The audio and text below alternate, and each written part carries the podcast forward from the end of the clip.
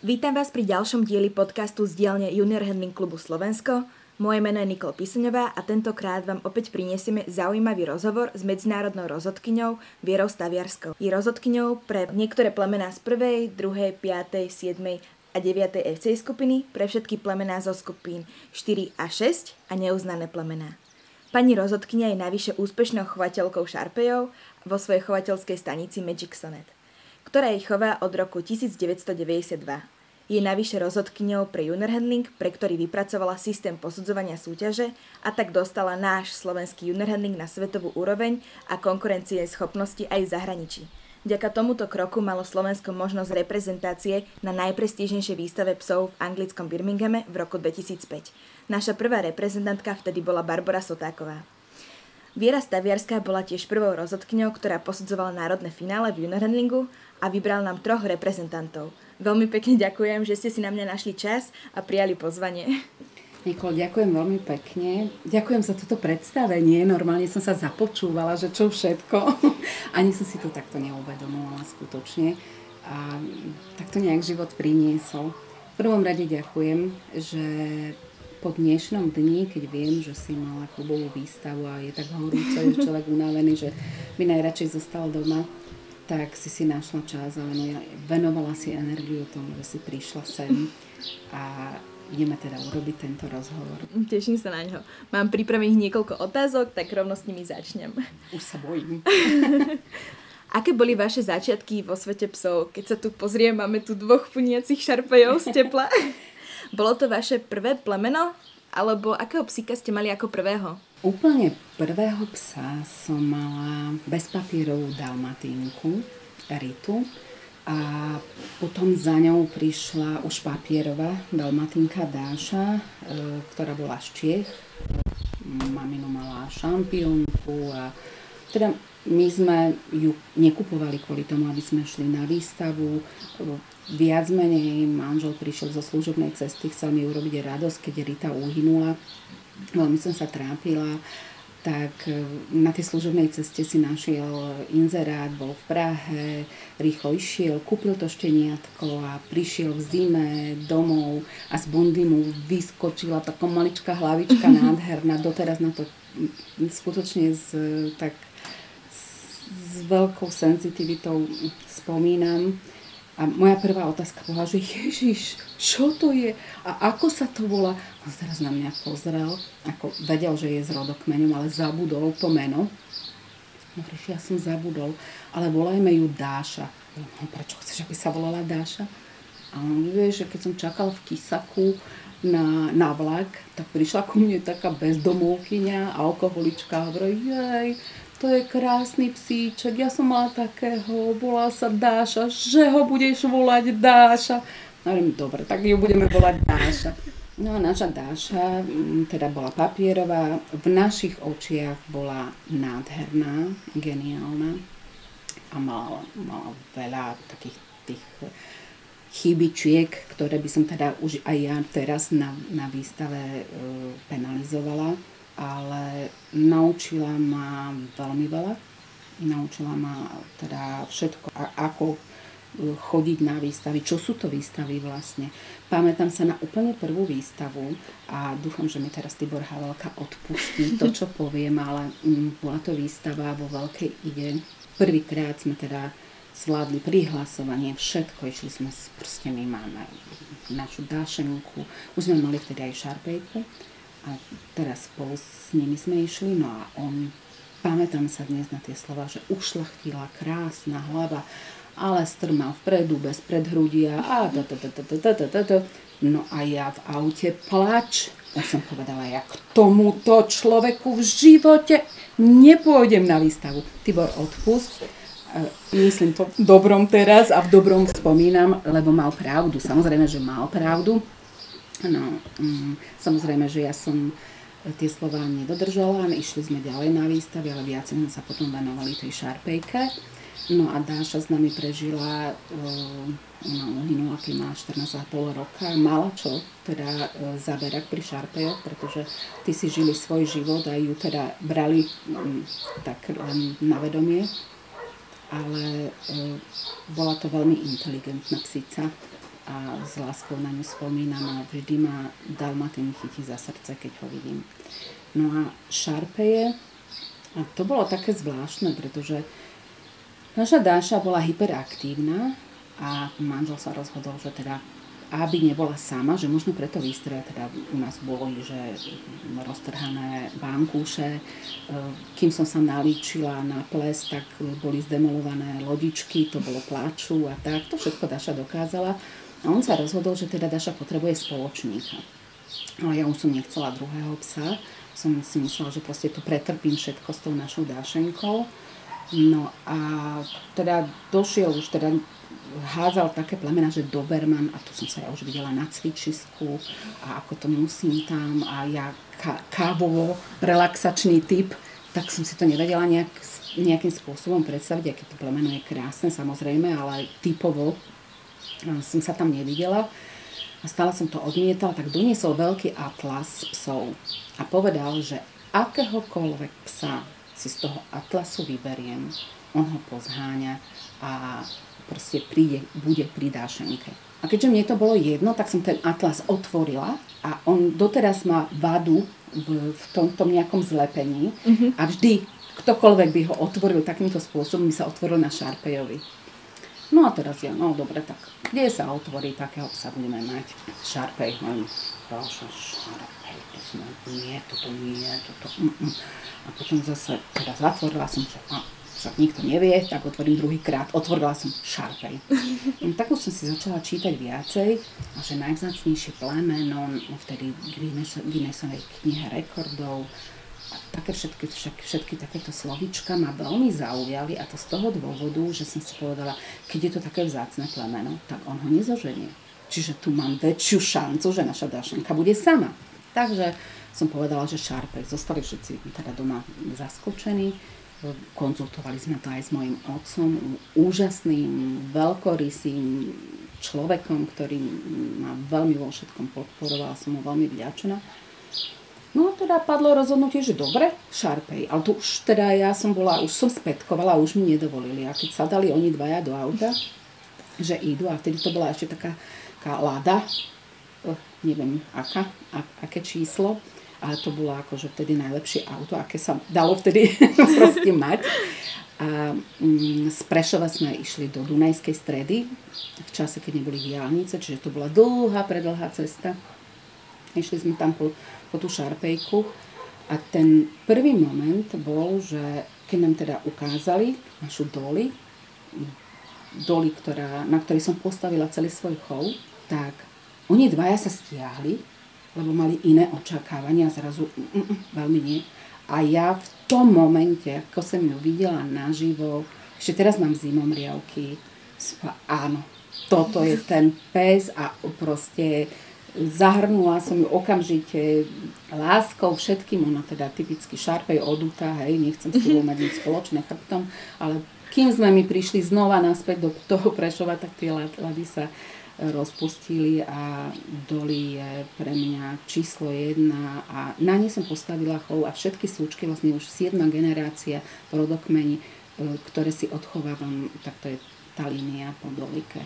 To je krásne, takže to bolo vlastne osud a zároveň láska na prvý pohľad. Bolo to, áno, bolo, bolo to a um, aj keď sme už boli v situácii teraz, že nám uhynul pes, jeden, druhý a zostali sme bez psov, mala som príležitosť, teda OK, teraz je čas a môžeme zmeniť plemeno. Ja, mne sa páči veľmi veľa plemien a znova som sa vrátila k Šarpejovi, lebo proste toto je tá povaha, mm, tá tabula rasa, čistá duša, tá úprimnosť toho psa, to je niečo, čo vám, vám proste zlomí srdce. To je krásne vlastne. Máte tú úspešnú stanicu Magic Sonnet a vlastne si mi aj odpovedali, že ste sa pohrávali s nejakou myšlienkou hra, uh, chovať aj iné plemeno ako Šarpejo, tak tam trošku to bolo. Hľadala som, hľadala som. Ja si viem predstaviť samozrejme, že by som aj iné plemeno, ale vlastne som si povedala prečo. Ja, ja som sa tým Šarpejom začala tak venovať tak poctivo a do detajlov. že už teraz naozaj mi záleží na tom, ako, mm, aby som vyprodukovala edukačné články o zdraví, o tom, ako s ním zaobchádzať, pretože je to špecifické plemeno. Ono potrebuje e, zvláštny prístup k zdraviu napríklad, zvláštny prístup k ich psychike, pretože to oni extrémne vnímajú prostredie, v ktorom žijú. Ako som vravela, že my si sedca kamensky dávame pozor, či sa pohádame, pretože nám pes ochorie potom, keď to bude počuť.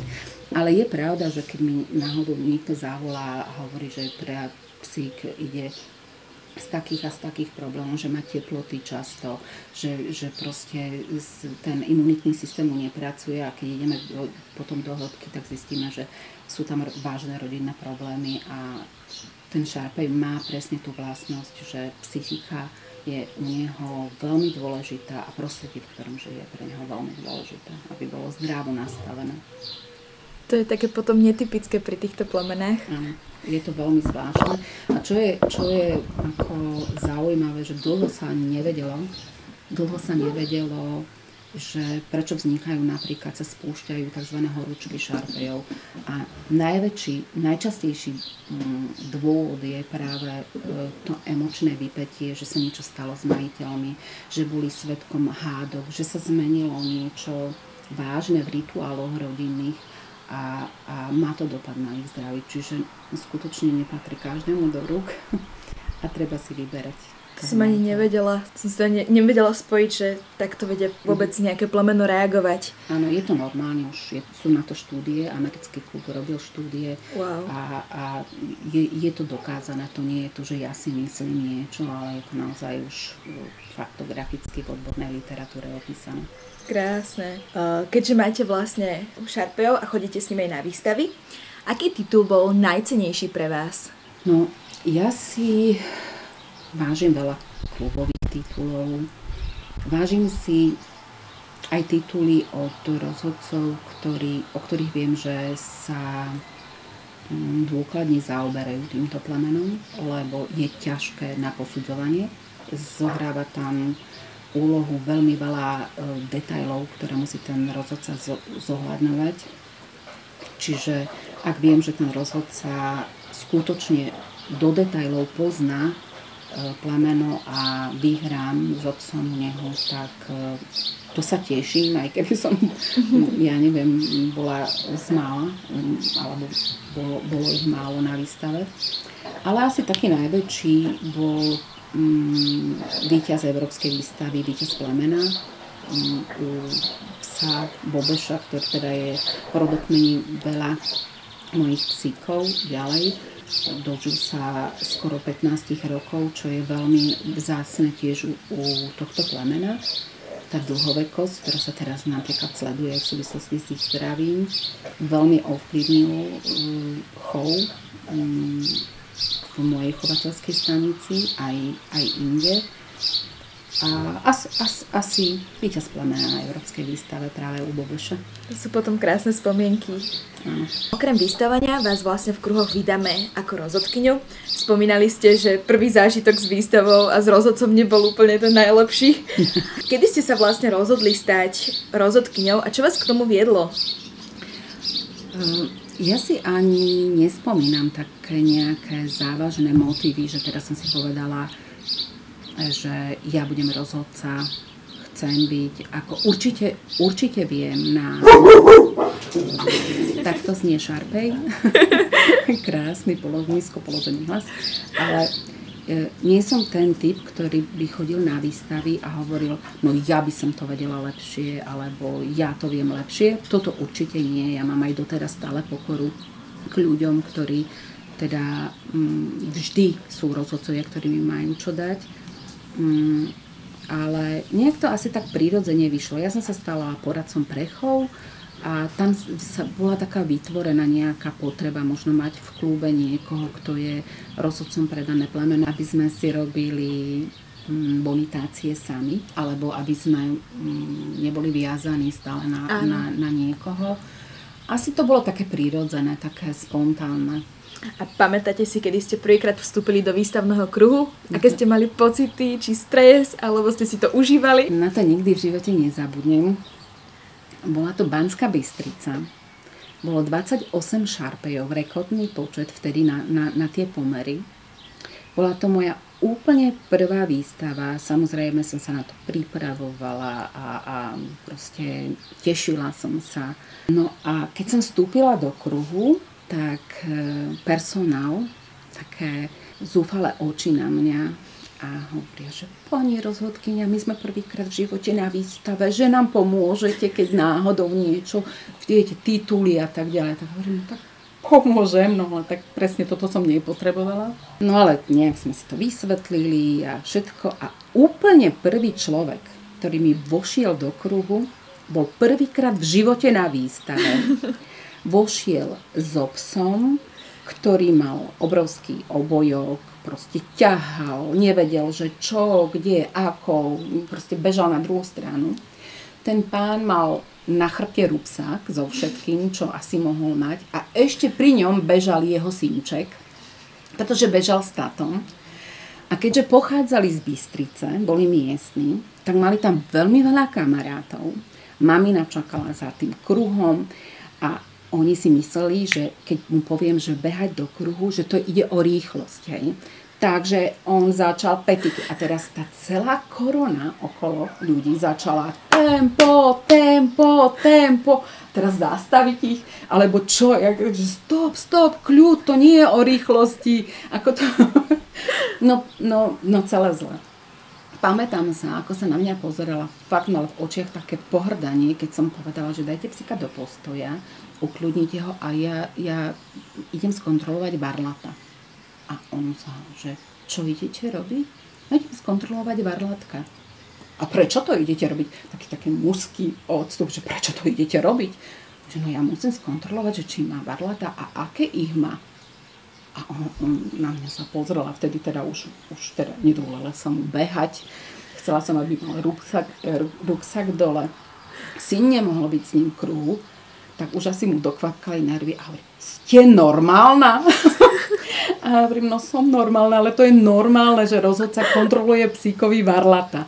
On tak potom láskavo mi dovolil skontrolovať psíkový varlata, ale krútil sa akože okolo, prekrúcil oči nado mnou a tak, tak ako to je môj prvý zážitok. Proste všetci sme boli prvýkrát na jednom mieste a každý si o tom myslel to svoje. Niekoľko premiér, ale mne sa to počúva ako príbeh. Výborne. Eh, je niečo, čo by ste označili za svoju srdcovku? Spomínali sme, že posudzujete niekoľko plemien, niekoľko skupín. Máte takú tú svoju srdcovku. Či je to ten Sharpej alebo niečo z inej skupiny? Sharpej áno, tak to je, ale ja mám veľmi rada množstvo plemien. Ťažko mi je povedať, že áno, mám Dalmatin napríklad, Ridgeback, Beagle z tej šiestej skupiny. Veľmi rada napríklad posudzujem polovné plemena Možno to je ovplyvnené aj tou mentalitou ľudí. Pri každom plemení sa zgrupí nejaká taká tá skupina ľudí, ktorá je, sa nejak ináč prejavuje. Úplne pôžitok pre, pre mňa je posudzovať vylúčenci napríklad farbiarov. Áno, tam sú tí polovníci v takom slávnostnom rozpoložení. Oni sa tešia zo všetkého, čo od nich chcem. Chcem, aby si dali psov do postoja. Oni sa tešia, že mi môžu urobiť radosť chcem, aby behali, oni sa tešia, medzi sebou komunikujú, proste to sú slávnosti.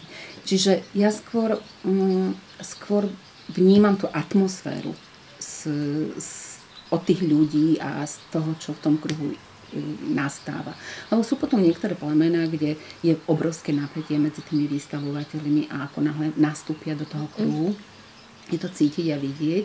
A toto už teda nemusím, hej? ale nie je to o, o plemenách, je to skôr o o tej emócii, ktorá v tom kruhu funguje.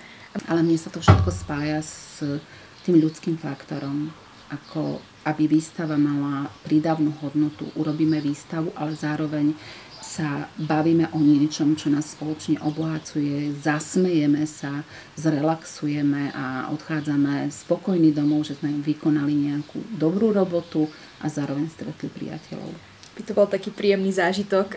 Áno, toto je pre mňa dôležité. Ešte ak by som si spomenula napríklad, že ktoré výstavy možno som bola poctená, že som bola pozvaná, tak to boli výstavy, ktoré boli spojené asi s môjim plemenom. Je to napríklad veľká špeciálna výstava v Nemecku, ako krajina, ktorá má mm, veľký počet šarpejov. Je tam je, je to krajina, ktorá mala prvého šarpeja v Európe samozrejme a možno taká pre mňa veľmi dôležitá, taká zlomová bola výstava v Grécku e, so špeciálnym režimom, kde sme boli pozvaní traja rozhodcovia, špecialisti na plemeno. Ale prvýkrát v živote som stretla e, človeka menom Madgolau, ktorý bol záchrancom plemena v 50. rokoch posledných jedincov v Číne so svojimi priateľmi nachádzal, vytvoril chovateľský program v Číne, e, oslovil Ameriku, amerických chovateľov a vlastne vďaka nemu sa Šarpej dostala do celého sveta. Je tvorcom mm, aj prvého štandardu a bol to môj životný sen, ako ho stretnúť a už to, že som bola pozvaná posudzovať spolu s ním, to ma nabilo takým entuziasmom pre, pre to plemeno a o to viac, že vlastne po tejto výstave sme odišli ako veľkí e, priatelia a stal sa môjim mentorom. Mentorom v zmysle, že s ním môžem kedykoľvek v noci konzultovať veci okolo štandardu, že sme spoločne vytvorili manuál na e, základných črt alebo typických znakov pre Šarpeja, že teda ho požiadam a je schopný, naučil sa kvôli mne používať Webex a v noci v pyžame ja a ona a sedíme a, a bavíme sa. Je to už starý človek, ale e, nie každému dôveruje, nie každému už je ochotný pomáhať, pretože má zlú skúsenosť s ľuďmi a ja som nesmierne šťastná, že ho mám v živote a, a je to pre mňa obrovská hodnota. Kvôli výstavam ste vlastne získali aj takéhoto priateľa. No, mm, priateľa a mentora. Teda, áno. Keďže ja som sama niekoľko rokov súťažila v Runningu, tak si vás pamätám z mnohých výstav, kde ste túto súťaž posudzovali a sami aj odmoderovali a veľa ste ku tomu rozprávali. Pamätáte si, kedy ste sa rozhodli stať rozhodkyňou pre túto súťaž? Tiež to bolo asi také samovolné, že teda začala som posudzovať, ja som komentovala záverečné súťaže vtedy a vždy aj predtým, ako začali záverečné súťaže, sa dialo súťaž dieťa a pes zo začiatku, až potom nastal junior handling. A už keď som mala teda ten mikrofon v ruke, tak som to aj odmoderovala, ale ja musím povedať aj to, že bolo to nesmierne dôležité rozprávať na mikrofón, pretože na začiatku neboli žiadne manuály, e, neboli e, tábory, ako robí teraz e, klub junior handlingu, kde by sa tým deťom niečo vysvetlilo, aby sa rodičia, aby rodičia mali takisto spätnú väzbu, že aha, prečo sa boli ukrátené o nejaké bodíky a tak a bolo to potrebné vysvetľovať a vlastne tie deti sa na výstavách týmto spôsobom aj učili. Oni vtedy pochopili, že teda e, čo je trojuholník a prečo to je a, a čím viac sa tam povedalo, tým viac pre nich bolo poučné. Vlastne ja si vás presne pamätám z Bratislavy, kde ste boli s veľkým klobúkom a bolo to také netypické, lebo junior handling tie predkola veľakrát nemoderoval nikto a bola tam keď tá komunikácia medzi tým junior handlerom a rozhodcom a vy ste práve naopak, aby to všetci počuli. A potom tam bolo to publikum okolo, ktoré sa ku tomu, aj keď možno nevedeli úplne o čo tam ide, ale aspoň takto mali Tú trošku predstavu. ten pocit a predstavu, mm-hmm. že je, niečo sa tam deje, je to dôležité mm-hmm. a nie je to také typické posudzovanie, čo prebiehalo vlastne počas ešte tých predkov. Ja si myslím, že feedback, čiže tá spätná väzba je veľmi dôležitá ako odposudzovať junior handling len tak, že dostane e, papier s bodmi, ale ten rozhodca mu nevysvetlí prečo, kde asi urobil chybu, že to nie je správne. Lebo z každej výstavy sa ten mladý človek môže niečo naučiť. A keď my mu nevysvetlíme nič, tak nevie. A zase pôjde ďalej len, len s tou vedomosťou, ako malo, lebo keď náhodou niečo videl, tak opozeral v tom, tom lepšom slova zmysle. Preto si myslím, že je dôležité povedať. Bolo to veľmi príjemné. Minimálne za mňa môžem povedať. Mnohí vlastne ani nevedia, že ste vytvorili ten systém pre posudzovanie tejto súťaže a zaviedli ste teda jednotné pravidlá na Slovensku. Čím ste ho dostali až na tú svetovú úroveň. Vedeli by ste opísať, ako to tu vyzeralo na začiatku predtým, aké tu boli podmienky pre ten vznik junior handlingu aj na Slovensku? No o tom by sa dala asi napísať kniha, ale aby to nebolo tak len o mne, ja musím zmieniť aj iné mená, alebo ako to bolo predtým, pretože Uh, úplne na začiatku junior handling bol asi na úrovni ako teraz dieťa a pes. A proste deti vbehli, urobili niečo, nejakú figúru, alebo tam a späť. Uh, ľudia im zatlieskali, bolo to niekedy aj podľa teda vekových kategórií, ale tie pravidla tam neboli, neboli ne, ne, nebolo niečo usmernené. Úplne prvou takou inšpiráciou, myslím, pre nás bolo, lebo vždycky v tom období, v tomto období, v okrok vpred bola česká kinológia s junior handlermi. Tam boli inšpiratívni ľudia a nejak aj tá potreba toho urobiť niečo na Slovensku vznikala aj z toho, že sme videli, že veď Česi, Pol, Poliaci, ani, ani nie Poliaci, ani nie až tak Maďari, ale skutočne ja vidím Čechov, tých, ktorí boli takýmto vzorom Obzvlášť musím spomenúť e, pani Tichu, ktorá sa veľmi junior handlingu venovala.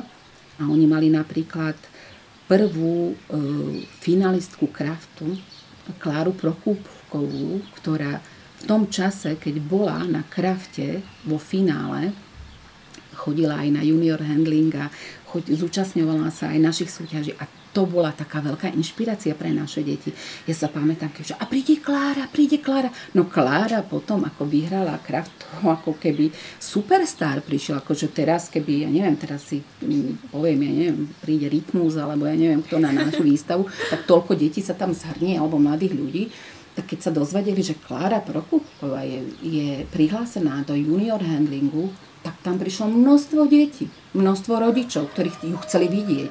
Ako to pre, predvádza toho psa a Klára vbehla svojim elegantným prejavom, všetko proste naozaj ona, ona hviezdila vtedy. Čiže tá česká kinológia. No, e, tá cesta k dnešnému junior handlingu e, mala svoje nejaké tie mílniky a myslím si ja osobne, že veľmi pozitívnu úlohu v tom celom zohral aj napríklad inžinier Jaroslav Matiáš.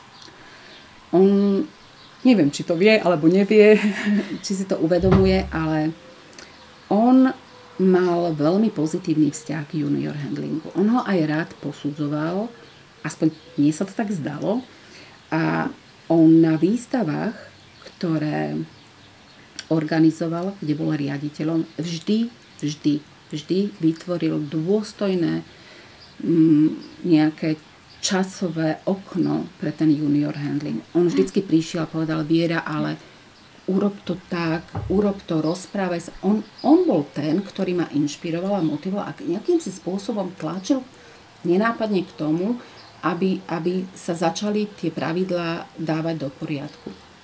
Zabezpečoval ceny napríklad na niektorých výstavách v tom období junior handling proste nebrali vážne alebo brali to ako nutné zlo, ale on ukázal, že aha, takto sa to robí a on inšpiroval aj tých organizátorov. Čiže ja si myslím, že jedným z takýchto ľudí, teda, ktorí zohrali mm, úlohu v tom celom tom procese tvorby, bol práve inžinier Matiáš. Potom e, určite veľký takým milníkom bolo aj to, že Slovenská kinologická jednota e, začala mať taký pozitívny prístup a sponzorovala aj e, tých najúspešnejších handlerov, aby išli teda reprezentovať či na európsku alebo svetovú výstavu, že sa vytvorili nejaké podmienky.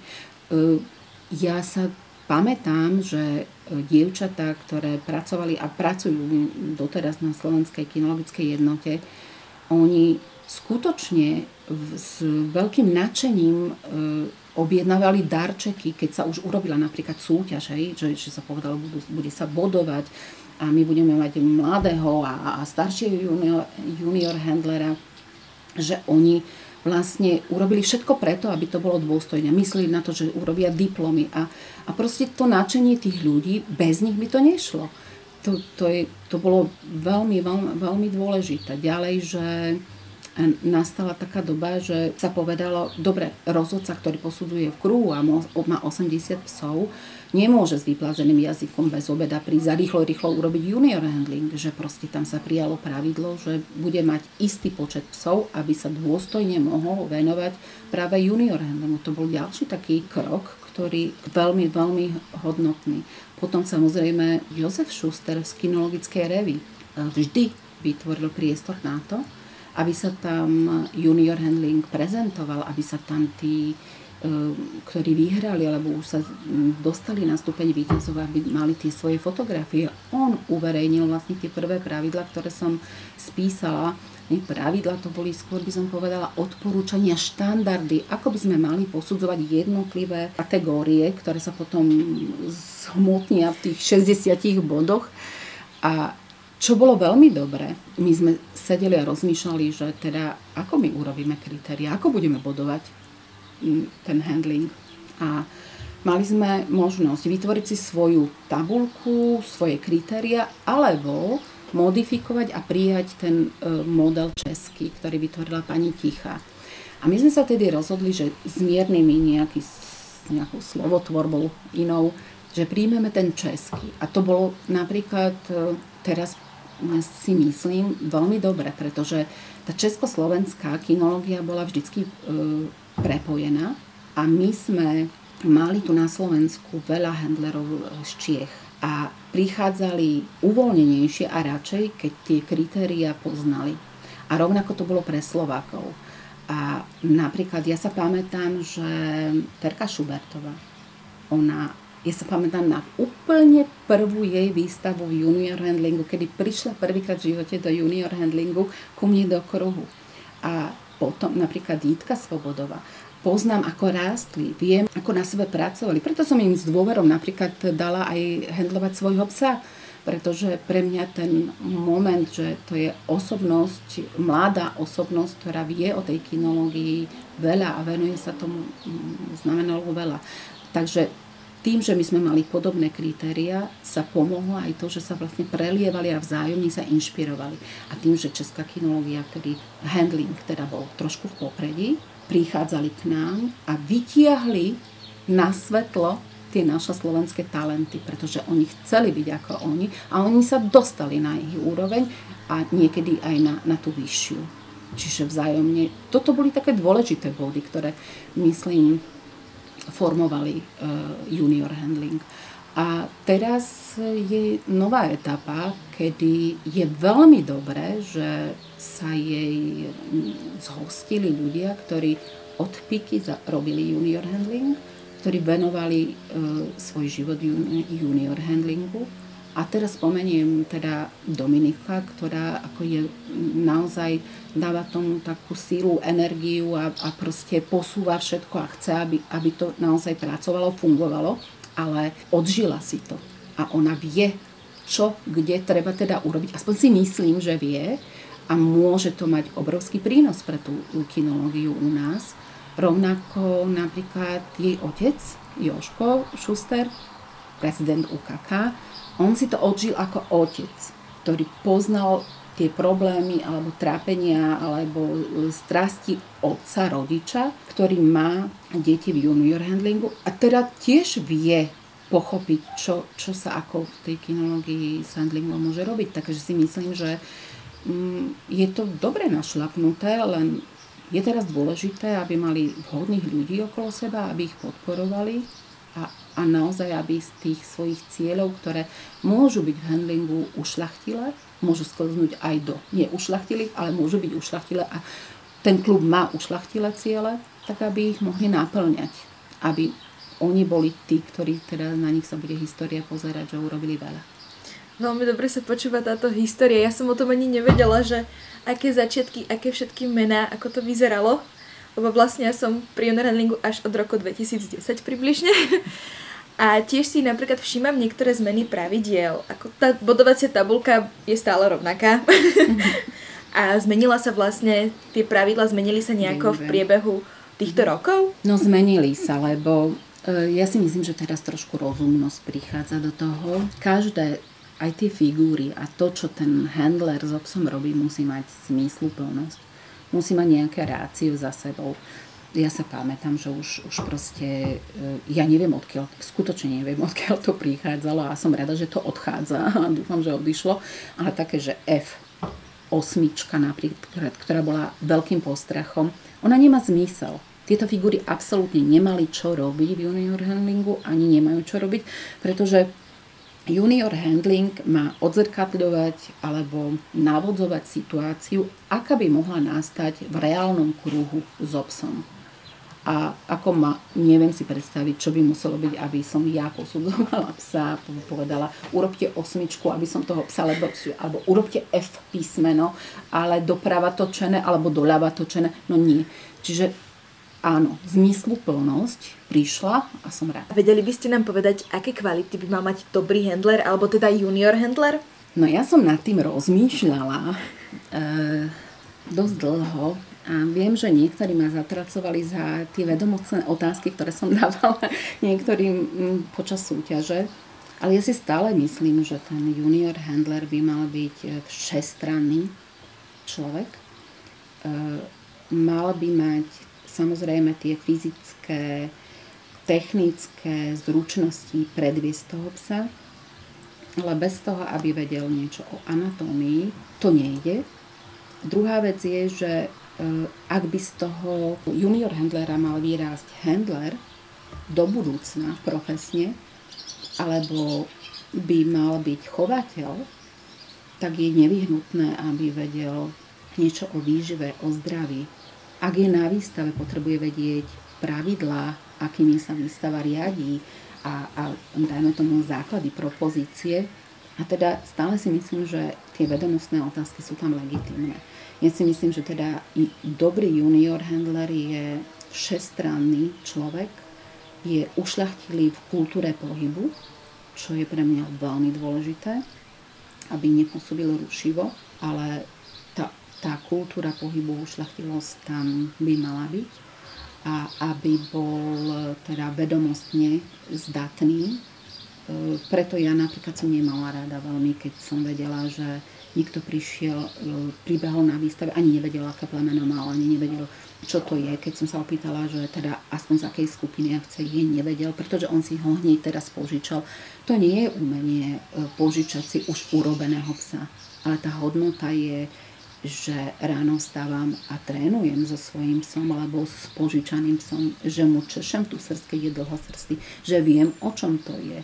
A preto si myslím, že vedomosti sú dôležité. A ešte osobnosť, e, zmysel pre fair play, pokora, prijať e, názor toho druhého, vedieť e, reagovať nielen teda na tie vedomostné otázky, ale aj na dobre mienenú kritiku napríklad, prijať ju ako feedback, ktorý mu slúži na to, aby sa zlepšil.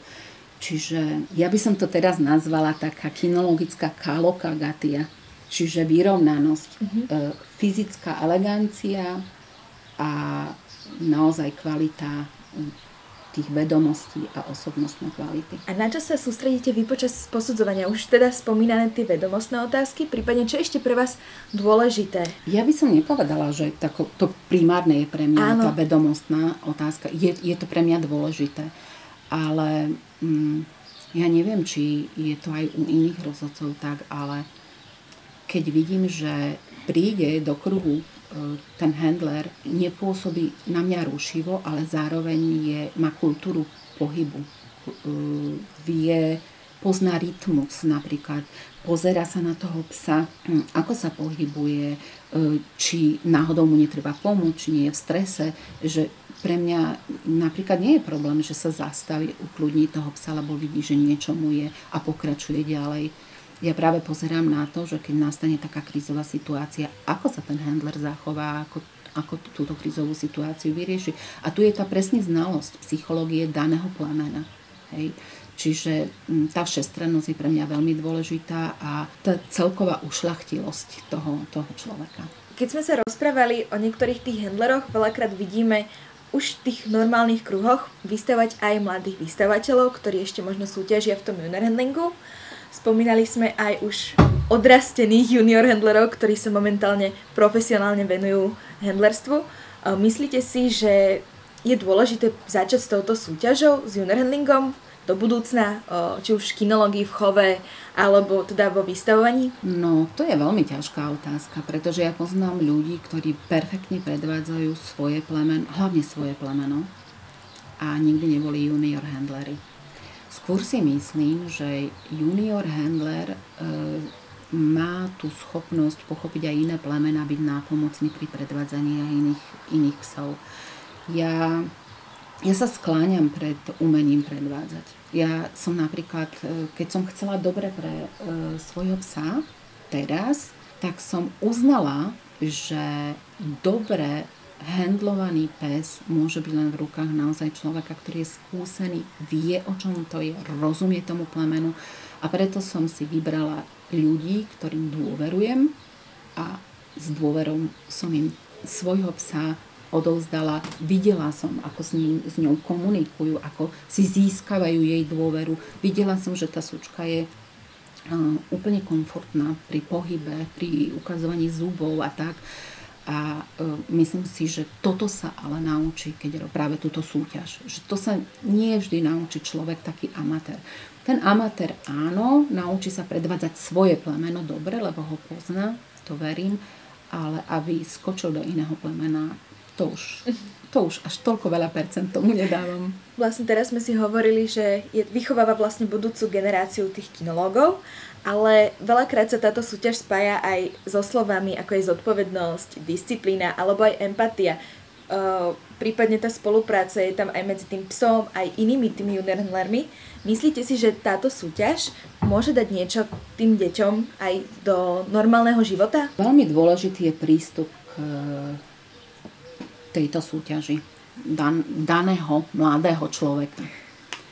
Tam by sme mohli hovoriť ešte o, o, o tých motivoch, ktoré ich vedú k tomu, ale ak je ten dôvod, prečo robí túto súťaž ušlachtilý, naozaj chce na sebe pracovať, tak on nielen, že môže prosperovať junior handlingu, ale môže obrovskú kina, obrovský náskok mať napríklad v škole.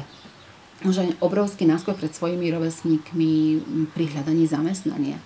Pretože, alebo zapracovať sa v novom zamestnaní. Pretože táto súťaž, ak je skutočne dobre motivovaný človek, naučí človeka disciplíne, e, naučí rešpektovať pravidlá naučí hrať fair play. Už to, čo som rávala, že tá kultúra pohybu, kultúra vyjadrovania, kultúra príjmať e, kritiku a vôľa učiť sa je niečo, čo títo ľudia, mladí ľudia, majú naviac od svojich rovesníkov. A to, keď si postavíte na, na váhu na jednej a na druhej strane, tak jednoznačne sú to vlastnosti, ktoré pri junior handlingu získava ten mladý človek, ktorý, ktorého priorizujú oproti rovesníkom. Či v práci, alebo v škole. Pre vás osobne nie je náročnejšie posúdiť o, teda ten junior handling alebo exteriér psa? Prípadne, čo radšej posudzujete? Ja rada posudzujem junior handling, nem, nemám s tým vôbec problém a mm, rada ho posudzujem na výstavách, ktoré mu vytvoria dôstojný priestor. Že vidím, že tomu organizátorovi na tom záleží a o, o to väčšia čest je pre mňa na, na takéto výstave junior handling posudzovať. Ja by som neporovnávala čo radšej alebo nie radšej, pretože aj junior handling, aj posudzovanie v kruhu robím čo najlepšie, ako najlepšie viem a, ale je to úplne niečo odlišné. Okrem týchto všetkých záľub, ako sú výstavy, chov, posudzovanie, máte aj iné hobby? Prípadne ako trávite voľný čas? Vidím tú krásnu záhradku no. upravenú. Či je to tá záhrada, alebo... Ja, áno, hovorí sa o mne, že mám zelené ruky. To znamená, že, že proste záhrada a kvety. Pre mňa je dôležité vytvoriť si také nejaké rodinné, osobné prostredie, kde môže človek naozaj oddychovať. Je to dôležité pre mňa, aj pre nás, myslím, aj pre, pre môjho partnera Vlada, pretože mm, ja mám extrémne náročné zamestnanie, mentálne náročné zamestnanie a prísť e, domov do záhrady, aj keď som teda sa na nej nadrela, alebo sme sa na nej nadreli, pretože to nie je len moja práca, tak e, je to veľmi dôležité. Napríklad aj v tom období pandémie, alebo v období, ktorým som si teraz prechádzala veľmi ťažko, keď som sa zviechala z, ťažko, z ťažkého ochorenia pre mňa prísť do záhrady a proste m, mať ten vzduch a, a zeleň okolo seba znamenalo strašne veľa. Ale nie je to jeden z koničkov. Ja, ja som zúfala z toho, že ja mám strašne veľa záujmov. A ja už potom trhám ten svoj čas voľný na, na také maličké seg- segmenty, aby som mohla urobiť všetko, čo by som chcela. Proste keď prídem mm, a som unavená z práce, potrebujem zrelaxovať pri niečom inom. A to, čo ja viem, ja vyrábam raubio, mydla napríklad, alebo toto, čo sedíme, tento stôl som urobila ja sama, wow. alebo tento nábytok, čo tu teraz je okolo, to som vyrobila, vytvorila, nemyslím, že som nezbila tie, tie dosky, ale, ale vymalovala som a urobila som veľmi veľa, aj ten, ten na tej veľkej terase stôl, ten som urobila sama. Wow. A ja proste na tie nalakované nechty e, dám tie ťažké rukavice, a robím niečo, čo by niekto možno ani nepredpokladal a baví ma to. Veľmi ma zaujíma história, proste hľadám čas, aby som sa mohla venovať aspoň niečomu takému. Veľmi ma baví cestovanie napríklad. Ja som veľmi mm, produktívna, čo sa týka odborných článkov, čo sa týka zdravia zvierat napríklad, čo sa týka mm, výchovy a, a hlavne sú samozrejme smerované ku šarpejom, pretože toto je nejaké ako keby moje poslanie a čím viac toho mm, sa snažím proste ešte za počas toho svojho života, ktorý neviem, aký bude dlhý alebo krátky, aby som odovzdala čo najviac ľuďom a pomohla čo najviac. Na druhej strane napríklad som pri tom písaní, že som ako napísala veľa m, mm, takých mm, brožúr odborných pre pacientov, ktorí sú chorí na onkologické ochorenia. Teraz mám napríklad požiadavku, ktorá mi stojí na stole a naozaj musím na ňu zbierať e, materiál, kde chcú odo mňa, aby som napísala, ako, ako sa pripraviť, prežiť a čo najlepšie sa dať dohromady po transplantácii kostnej drene. To sú už moje osobné zážitky a na to mi strašne záleží, že zbieram si materiál a tak, čiže aj tá odborná práca, popri tej mojej ťažkej, náročnej mentálnej práci, plus me, manuálne záľuby a plus moji psi a to všetko a, a plus cestovanie, ktoré ma, ma baví, tak ja mám čo robiť, teda aby som mala dosť času na spánok a ako 24 hodín mi je veľmi málo. No. Máte to teda veľmi pestré. Áno, mám. Máte nejaké teda plány do budúcna, či už to je v chove alebo v tom vystavovaní? Posudzovaní prípadne, či si plánujete robiť ďalšie plemená? Ja plánov mám veľa. E, plánov mám veľa, nielen pracovných, ale aj osobných, veď teraz som aj spomenula, čo všetko teda ešte mám pred sebou. Áno. E, mám už roky rozrobenú knihu o šarpejoch, tu by som rada teda urobila. Rada by som teda naozaj e, pomohla tým, ktorí bojujú s onkologickým ochorením a vyšla v ústretie, napísala aj, aj tú knižočku, teda neviem, aká veľká bude. A čo sa týka plánov, mm, to, to sú tie moje krátkodobé ciele, aby som teda povedala o, o, o tomto. A čo sa týka chovu, áno, ja si vždycky odchovávam po tej doli, ktorá teda je mojou wow súčkou, e, šarpejkou, vždycky si odchovávam nejakú súčku ďalej na pokračovanie tej krnej línie. No a teraz mám tú našu Kubu a veľmi rada by som teda bola, aby sa nám podaril uskutočniť vrch s ňou a snáď tam bude súčka, ktorá ma osloví a bude znova pokračovateľkou Magic Sonetu aj vo výzore, ale aj hlavne v povahe, ktorá je úžasná. Tak to sú krásne plány do budúcna. Na záver, čo by ste odkázali našim junior handlerom a výstavným nádejam. Ja si vážim mladých ľudí, ktorí na sebe pracujú, alebo majú vnútornú motiváciu, sami seba motivujú, nepotrebujú motiváciu z boku, že mamina, keď vyhráš, dostaneš, alebo takto. Ale tí, ktorí sú samomotivovaní, dosahujú oveľa, oveľa vyššie, väčšie výsledky. Ja e, som veľmi rada, že vidím, sledujem že ten handling, junior handling a junior handlery na Slovensku sa dostali na úroveň, kedy môžu skutočne bojovať aj s tými e, najotrlejšími e, handlermi svetovými. A strašne sa chcem dožiť toho, že vo finále, aspoň vo finále e, bude slovenský handler a držím im prsty, nech ďalej pracujú na sebe, na detailoch, na, na, na tom na tom, aby ukázali svoju tú kinologickú kalokagatiu, ktorú rozpozná niekto, kto bude posudzovať veľkú súťaž, aby zahviezdil slovenský handler. A verím, že k tomu napomôže aj klub junior handlingu, pretože je nabehnuté skutočne veľmi dobre. Dávajú obrovskú nápomocnú pomocnú ruku všetkým, ktorí majú záujem Takže verím, že sa to podarí a že sa toho dožijem. Prosím, urobte mi radosť. Budeme sa snažiť. Ďakujem teda veľmi pekne za rozhovor. Bol to veľmi príjemne strávený čas a sa to výborne počúvalo takto historicky až od začiatku. Bol to taký celý príbeh a veľmi veľa som sa dozvedela a teda dúfam, že sa dozvedia aj iní junior handleri alebo to ďalší nadšenci uh, junior handlingu, nielen junior handlingu. Ja ďakujem veľmi pekne za túto príležitosť, no ja dúfam, že to, čo som tu povedala, že mm, teda niekoho zaujme a že možno niekomu niečo dá. No minimálne ja som prvá. som rada. Ďakujem krásne.